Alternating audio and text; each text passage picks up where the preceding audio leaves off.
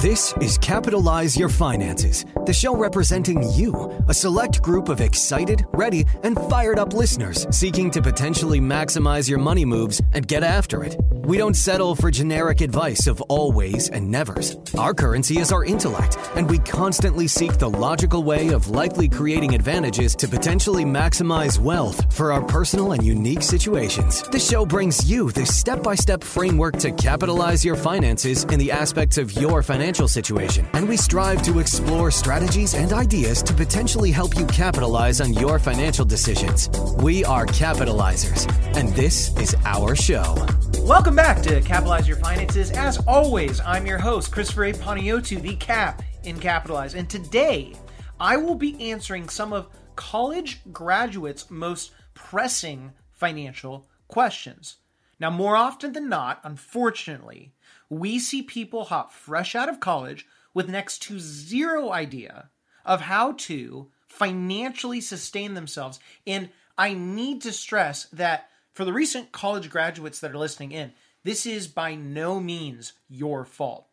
And in terms of diving into the college financial literacy discussion, that's going to be for another time. But for those of you that have graduated in the four, five, or sometimes uh, six years, unless you are super interested in the world of finance, I am going to take a crack at predicting that financial literacy, true financial literacy, was not stressed upon your minds at all. I'm not saying your major isn't valuable, although for some of you I could argue that as well. But what I am saying is that even the faintest idea of financial success was not gifted upon you by your professors. Now, fortunately for you, I did some digging and found some of the top financial questions that you, our recent college graduates, have at the top of your mind when it comes to coming out on top of your own capitalized financial success. So, without further ado, let's get into the questions in today's episode. So, the first one that comes up all the time Cap, do I need a budget and how do I create one? Now, the short answer is yes. You will certainly need a budget. And this is a great question. And know that for those of you that had that question, you're not alone, as the majority of college students don't have a budget whatsoever. According to usnews.com, only 39% of four year college students actively use a budget while in college, let alone post graduation. For those of you that are new to listening to the podcast, what I want you to do is take out a piece of paper and just start writing down things that you either know you will be spending money on per month. So, for example, rent, utilities, food, gas, internet, you name it. And as you get going into the next chapter of your life, if new expenses come up that you hadn't thought of initially, simply go back and add it to this list. Remember, the lifetime of financial success is not a one and done type of thing, it is a forever evolving type of thing. One of my favorite investors, Mohnish Pabrai, this guy is known for his checklists and he maintains these checklists to keep him in check before he makes a particular investment. Now, even though he doesn't publicize what is on this checklist, he's mentioned that the questions keep piling up. And you know how many he had as of this recording? 174 questions. Back in the day, he started with 15. 15 questions. So if one of the most successful investors in the world continues to evolve, know that you will too. And that is a wonderful thing. But, anyways, back to the expenses list. Once you have these down, think about the expenses that you simply cannot avoid. So, off the top of my head, I would say rent, utilities, food, internet, basically your deep down unnegotiable needs. Now, take out another piece of paper and draw a line down the middle of it. On the left side, title it needs or fixed expenses at the very top. And under that, all of those deep down unnegotiables, that's where those are going to be placed. On the right hand side of that paper, title the wants or variable expenses. Some of these that come to mind are, oh boy, uh, I guess I'm blanking a little bit. Dinners out, subscriptions, so Netflix or Disney Plus. Basically, anything you know you don't technically need, but you either want it or deeply desire it. What's left is going to be really straightforward for you. Look first at the needs list and write down the monthly dollar amount that each one of them cost every month. If there's a range, I'd write down the high number just to be conservative. Now, do the same thing on the wants list. And this is sounding really simple. And what's great about this is it is. So now that you know what you are either definitely going to spend per month as well as most likely spend, the next step is to look at how much you are making and figure out if you are going to be positive or negative and going backwards. Now, if you're positive with that number, that's great. And that's where I get into capitalizing your gap money in my book. If you are negative, have no fear at all, as that is a more common than not uh, circumstance in you will simply need to go backwards to either see where you can cut back on, so more likely uh, or not on, on the wants, or if there are high interest debts that you are paying on, you're going to want to tackle those pronto. And we call that capitalizing your expenses and capitalizing your debts. But as for the budgeting side of things, that is a simple, straightforward way to create your budget. Many people like to use various apps to track their expenses. And the most popular one out there is Mint. I, am sure most of you have heard of it. And I'm also not opposed to using something like that. But the bummer with immediately jumping into the technology side of anything is these apps do not teach you to critically think about where your money is actually going and why. They just give you the numbers. So Follow what I said to a T, alter it as you evolve in your career periodically, let's say quarterly, and in no time, you will be setting yourself up for a lifetime of financial success. Now, the second question that comes up all the time, whether it's in my DMs on LinkedIn, people emailing us in, even if I'm just walking around talking to friends, family, you name it, what does investing mean? So I, I got to admit, when I was reading over some of the questions, this one stopped me in my tracks because it's one of those things that if you're in the world of finance, everyone knows what it means, but rarely can anyone simply articulate what it actually is. So, to get the technical answer, I did some digging, and according to Investopedia.com, investing is one of the key strategies to building long term wealth and financial security.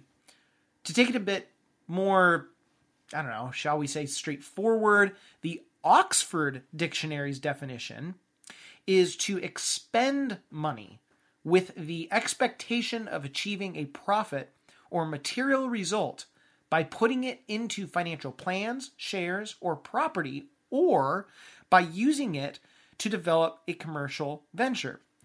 So basically, you're taking your money and through some sort of an exchange, whether it be through your friends, a family member, an online investment company, a financial advisor, or a planner, you are buying these different businesses or pieces of businesses, which are commonly referred to as stocks. You could buy pieces of real estate, privately owned businesses, or the many other vehicles that are out there. Now, most of you that are graduating from college are excited to learn and get into investing, but roughly half of you don't know how to get started. So, the first thing I would do before anything else is think of your most successful people in your life. And I would just, I don't know, I, I would pull three off the top of your head. Okay. And if I were you, I would get together with them and I would tell them verbatim I want to learn about investing and I don't know where to begin. I look up to how you have built your business and family's financial success, and could I possibly set up a time to sit down with you buy you lunch or coffee for an hour and just listen to your story. Now, that sentence or, or you know, several sentences right there will perk up any successful person's ears as they would be more than happy to help a hungry for knowledge capitalizer like you. On top of sitting down with them and learning everything you can from their personal experience on investing, if you are truly eager to learn how to invest independently, there are a couple tips uh, you can do on your own as well as books I would recommend you go and buy today. Now, first, I would go online and look into opening up what is known as a brokerage account. And this is a fancy way of describing an account that looks like a checking or savings account, but unlike those two, you can actually buy various types of investments. The most common are stocks, which again are pieces of businesses that you most likely already know and use regularly. Now, I would look to transfer some of your own money into this account and think of a couple companies, again, that you know and love and that you use on a daily, regular basis. Once you think of a few of them, the beauty in today's world, you can look up each one of them and see if they have a stock ticker symbol, which is it's basically the abbreviation to see if you can actually buy a piece of that business or not. Um, and after you decide to buy a share or two of these companies, the next step, it's actually simple and profound all at the same time, is to learn as much about that company or companies as humanly possible. Now, there are many ways to skin that cat, but one of the books that was revolutionary to me was Adam Seessel's amazing investment book, Where the Money Is. There are a ton of books out there, but my good buddy's book breaks things down easily and understandably so that you can get a base of understanding how to analyze the businesses you own. It's a bit more abstract, but you could also use this book to value real estate investments as well. But let's not get ahead of ourselves. On a much more technical level, one of the books that set the framework for understanding how to read companies' financial statements was one of my guests, uh, Todd Tracy's book, How to Read a Financial Statement. Now, I gotta warn you, this is a brutally dry read, but it is one of those things that you have to do if you want to speak the language of business.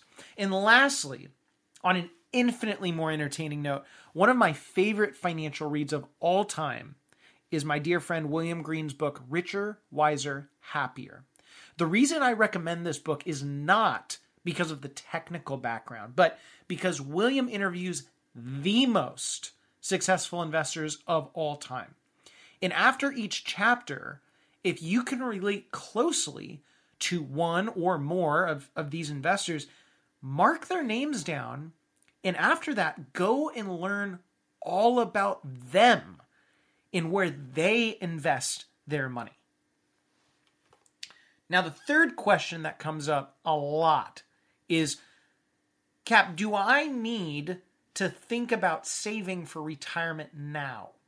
now? The short answer, and I'm a big fan of short answers, as you've probably figured out. But the short answer to that is a million percent Yes. Seriously, the dollar amount starting off early is absolutely insane. And to show you, or to at least explain it to you, because this is a podcast and you can't see me, let's put this into context. So, say that you are 20 and you are needing to have a million dollars by the time you retire. So, for easy math with retirement plan rules, you can't take your money without penalty until you're 59 and a half, so let's call it 60. So you got 40 years. And let's also say that you're going to earn 6% over that entire time period. Again, compliance wise, hypothetically, this means that in order to achieve the big 1 million by 60, you will need to save and invest $538.46 a month. Okay, it's pretty straightforward. Now, let's say that everything stays the same. The big difference is you start saving at 30. So you know how much you'll need to save per month? It's actually now $1,054.07. So, so basically double. Now, obviously, as you get older and have delayed saving for retirement, the amount you need to save to get to that goal becomes massive. But you get the point that I'm throwing at you. Start young, and I have the math to back it up for you. Now that you know that you need to think about saving for retirement, a common question I get that follows is where do I begin? And that's a great question, and it's a simple yet extremely difficult one to answer because, frankly, a lot of people make it brutally complex. So, what I'm going to do is I'm going to strip the fat and I'm just going to give you the meat that you need. So, where do you begin? The best place to start is to look at if your employer, your new employer, you fresh college graduate, you, has a retirement plan in place. And if they do, the top of mind question you should ask is what is the company match on the retirement plan? And make sure you are contributing at least that much towards your retirement account. And the reason is really friggin' simple it is free money. So if your employer was matching you, I'm thinking off the dome here, which is high risk, high reward for our listeners. If, if your employer is matching you dollar for dollar up to 4%, to translate what that means, if you put in 4% of your salary or commissions or wages, you're really getting 8% towards your retirement. That is massive. This is not the limit on how much you can put into your, your company retirement plan, as you can technically put in up to $22,500 in 2023. But I generally recommend that people start with the percentage of the match and then gradually on a quarterly basis or whatever's best for you. I like to use quarterly, increase that percentage by 1%. And you're going to be very thankful that you did that. Oh, and I almost forgot. If you have the ability to do so in your company retirement plan, I'd contribute Roth, which is where you pay the taxes today, it grows tax free, and when you retire, you never pay taxes on those dollars ever again. Now, if your company does not have a retirement plan, I'd look into opening a Roth IRA, and the maximum you can contribute to one of these is $6,500 in 2023. Now, before we take a dive into some more questions that recent college graduates will need to know, I want to take the time, as I always do every episode, to give the sponsor of today's episode some time to shine. Roll it! Capitalizers, this episode is sponsored by the best selling book, Capitalize Your Finances, the how to framework that takes you from compoundingly clueless to monetarily magnificent. Regardless of where you're at in your financial life, whether you're just beginning to express interest and commitment to your personal finances, at the pinnacle of your career, winding down into retirement, or thinking about your legacy for future generations, this book walks you through every step of the way so you can succeed on your terms and with your own values and passions guiding you. After reading this book, you will officially have Christopher A. Panayotou, the cap in Capitalize, in your back pocket, guiding you in detail through every step of the way so that you can take charge of your finances, not the other way around. Head on over to Amazon.com today and start capitalizing your finances to the fullest with this incredible book, Capitalize Your Finances, the how to financial framework that takes you from compoundingly clueless to monetarily magnificent. And now, back to the episode. Okay, welcome back. And we're on to question number four, which is what is an emergency fund and do I need one? Now, I know people that are younger think that they are invincible, but life can come at all of us fast. So it's nice to have some financial cushion in case times are tough. This is where the emergency fund comes into play. So, listeners that have tuned into the pod for years know that and, and know this to be known as capitalizing your savings. But for you newbies listening in, go back to the expenses I talked about earlier in the episode. And for easy math, let's just pretend that your monthly expenses are 4000 a month. My rule of thumb for clients, regardless of their net worth, is to make sure that you have a floating month's worth of expenses in your checking account. Once that is good to go, depending on your situation, you want to aim to have three to six months of those expenses in your savings. So going back to the 4000 a month, that means that dollar in, dollar out, you got 4K floating and checking. And then in your savings, you have about 12 to 24,000.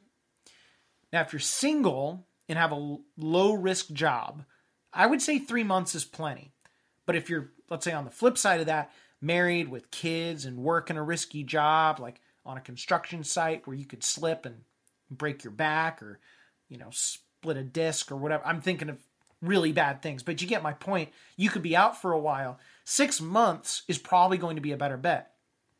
Oh, and one last thing online savings accounts are going to trounce just about any brick and mortar's bank savings rate. So look for some of the most popular online savings accounts if you can and use them. That's a fun little free piece of advice, a little bonus on the emergency fund question. Now, question number five How do I best use a credit card? I actually find this interesting that roughly half of college graduates don't use credit cards because there is a tremendous and just an obscene amount of information out there on the benefits of these items, but more so because a ton of these credit card companies spend millions of dollars towards marketing directly at this demographic. But again, anyways, the best way to use a credit card is very simple. Once you pick a company to open a credit card with, what I would do is look up when your credit card payment is due every month. Once you know that due date, what I like to do is actually set a reminder to pay off that credit card five days before the date is actually due. And the reason is that every once in a while, you may have a random month where cash just, I don't know, gets to be a bit tight. Life happens. And so you may have to wait a day or two so that you don't go negative. And trust me, I, I've never gone negative, but I've been really close, and that is never fun. Like 100% of the time, it sucks if you go backwards. So don't do that. And as for the value of a credit card, there's a number of different reasons, and it really depends on what company's card you choose to go with because some rewards they just act differently. So, for example, some of them will uh, pay you cash back based on your purchases. Others will give you miles for traveling. Some give you points for hotels or events. I mean, the list goes on and on and on. But the one common theme in overarching value with credit cards is something the most successful people in business have mastered. It's not really talked about a lot, and it's called the float. So, the best way to describe the float is twofold. And first, I'm going to compare uh, a, debit card versus a credit card, and then we're going to use uh, some of these examples with the float with, with big companies. So, let's say that instead of using a credit card, you choose to use a debit card. And with the debit card, whatever's in your checking account immediately goes bye bye once you swipe that sucker. And I'm not saying, okay, for those that are uberly pro debit card, uh, I'm not saying that they're bad by any means. But with the credit card, you simply get a bit more using them. And also for the record, I'm not uberly pro credit card either. I'm just giving you the advice, okay? So let's face it, if you have spent money to live, like you you've got to spend money to live anyways, right? So because this is the case, why not get something for spending to live? I know that sounds really weird, but do you, do you see what I mean for a second? As for the float, because your credit card payment is due once a month versus every time you swipe a debit card, your checking account where that money is pulling uh, the, the money from it can earn a bit of interest. Now, it's not going to be a ton. And in fact, in today's rates, it's, it's really not going to be a whole heck of a lot of anything. But something is better than nothing, especially when you are starting out. And what you're doing is you're essentially using the credit card system to delay the payment you are eventually going to have to fork out. But because you're floating that payment a month, every month, I might add, you are going to start to think, excuse me, you're going to start to see that money that is sitting there waiting to go away actually make you a bit of extra coin, which is kind of cool. Now, let's get let's get big here. Let's use a company as an example. So, where to begin? Let's say that you are going to be entrepreneurial and you're immediately going to go into business. Or let's say you start working at a massive corporation and you can see their financials, assuming it's a publicly traded company. What I have seen in companies of all sizes that use the float wisely is when they work backwards to know when certain major expenses are due, they make sure that they have the appropriate amount of cash in their proper account and they earn some money while that money stays accounted for. If you look at major companies in various industries, in particular, I see it the most in tech, in financial services, these companies sometimes have millions simply chilling out in the accounts. Or what I also see is they will even invest that money as risklessly as possible. So by the time those bills come due, they've earned, in, some cases, it's not all the time, but in some cases, they could earn upwards of 3 to 4% on that money that was, for all intents and purposes, completely gone.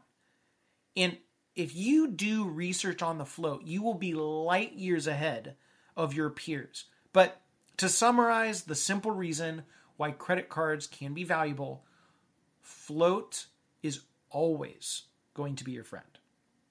Now, the last question for this episode that we've actually seen a ton, and it's very, very popular amongst uh, you recent college graduates. If I have debts from student loans, or I want to save up for a home, or I want to save for retirement and make sure I'm financially secure for day to day needs. How do I balance all of this? Now, this is a loaded and phenomenal way to bring this episode home. So, for starters, you're going to want to write down your debts from highest interest rate to lowest. Once you have that, set the debts aside. Now, if you have a job lined up, make sure you know what the retirement plan match is at the company. Again, we talked about this a little bit earlier, but it's worth repeating. Just with these two items alone, again, the match or retirement plan and, in your debt, here's where I'd start. Regardless of the cash you have saved up, you are going to want to do whatever you can to contribute to your company's retirement plan at least up to that match for the free money.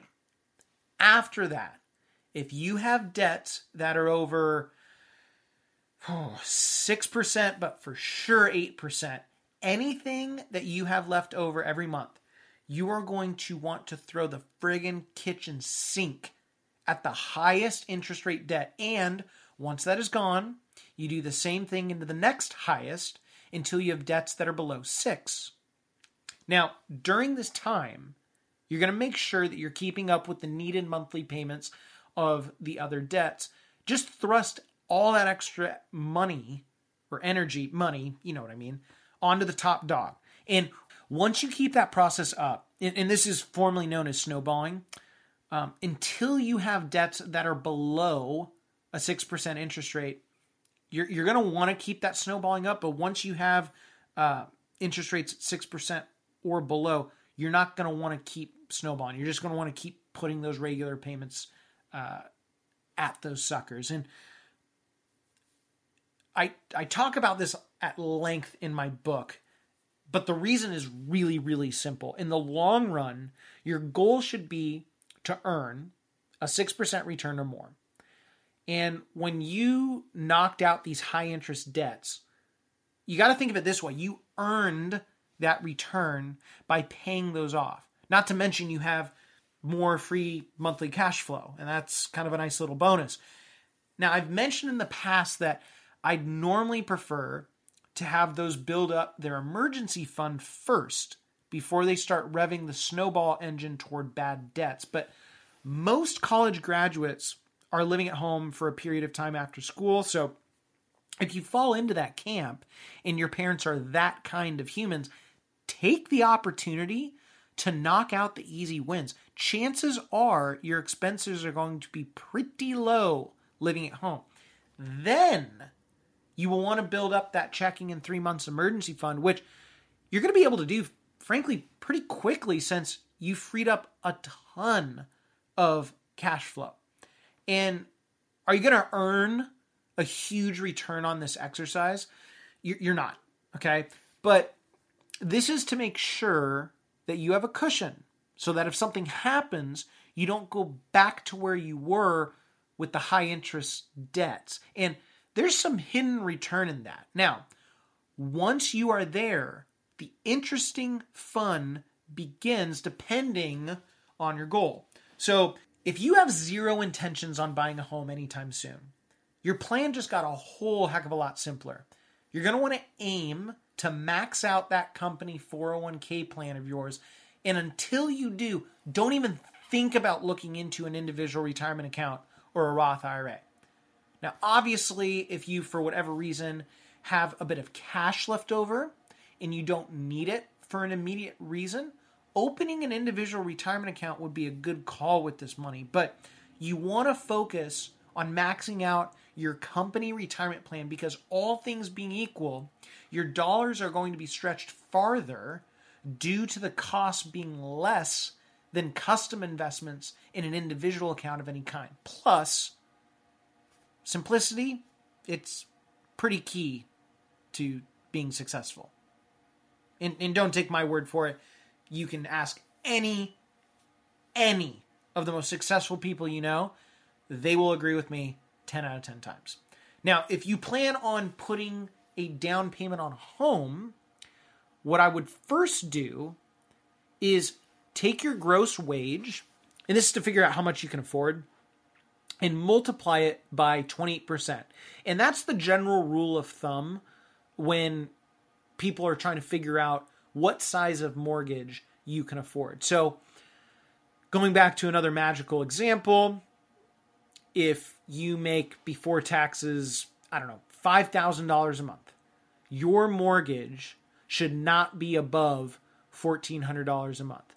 And I actually could argue less is better. But keeping with this hypothetical, as I write this, interest rates on a 30 year mortgage are about 7%. So that would mean your mortgage would be $208,000 well, 200 technically $208,471 and that's assuming you put 20% down on a home, which I would recommend to avoid something called PMI.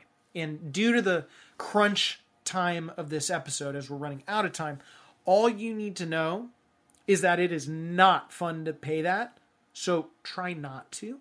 And if you put down 20%, that means your home would be worth $260,589. Or, most importantly for this example, you would have saved up to put down on this home $52,118.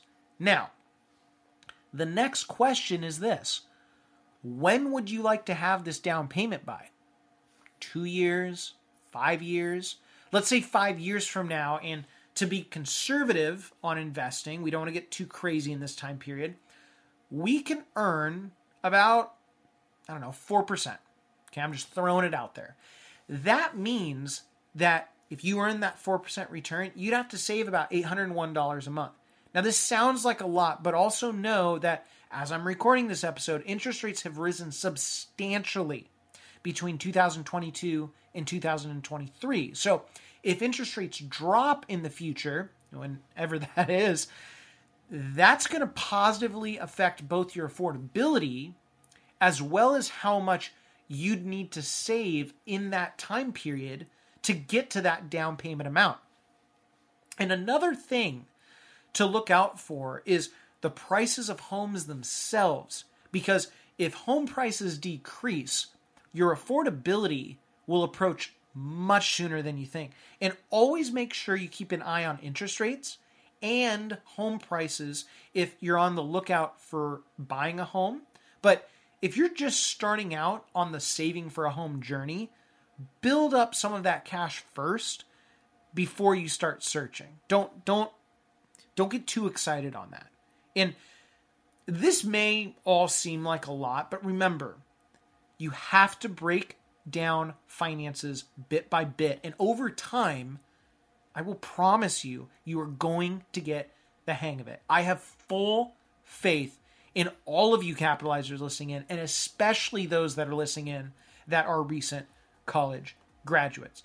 And with that, this brings us to the amazing close of our episode, Capitalize Your Finances as a recent college grad. For those of you that are listening in that did recently graduate, I sincerely congratulate you on your accomplishment, and I am personally ecstatic to see what the next chapter in your life looks like, especially now that you are equipped with the tools and tricks to kick off your financial adventure the right way and set the stage for a lifetime of incredible financial success. Now, if you had any questions about today's episode, feel free to either shoot me an email, chris at capitalizeyourfinances.com, or you can give me a call at 253 214 3050. That's 253 214 3050. And if you're wanting to hop on the pod as a guest or are thinking of anyone that would be a great guest to have on our show, head on over to our podcast page, capitalizepodcast.com, where we check daily to answer fans' questions, comments, concerns. They want the cap and capitalize to answer, or special guests they'd like to have hop on our pod. As always, I'm your host, Christopher A. Panayotou, the Cap and Capitalize, and until next time, keep capitalizing. The information provided should not be considered specific tax, legal, or investment advice and is not specific to any individual's personal circumstances. Each taxpayer should seek independent advice from a tax professional based on his or her individual circumstances. You should always seek counsel of the appropriate advisor prior to making any investment decision. All investments are subject to risk, including the loss of principal. This material was gathered from sources believed to be reliable. However, its accuracy cannot be guaranteed. No client or prospective client should assume that the presentation or any component thereof serves as the receipt of or a substitute for personalized advice from Capitalize Your Finances or from any other investment professional. Examples cited are hypothetical, are for illustrative purposes only, are not guaranteed, and subject to potential federal and state law amendments. There is no guarantee that you will achieve the results discussed or illustrated. Roth IRA distributions of principal from a Roth IRA are tax free. However, any earnings will be taxed at ordinary income rates, and a 10% penalty tax will apply if withdrawn prior to age 59 and a half or within five years of the date the Roth IRA was established, whichever is longer. Christopher Panayotou is a registered representative with and securities and advisory services offered through LPL Financial, a registered investment advisor and member FINRA SIPC. The investment professionals are affiliated with LPL Financial and are conducting business using the name Capitalize Your Finances, a separate entity from LPL Financial.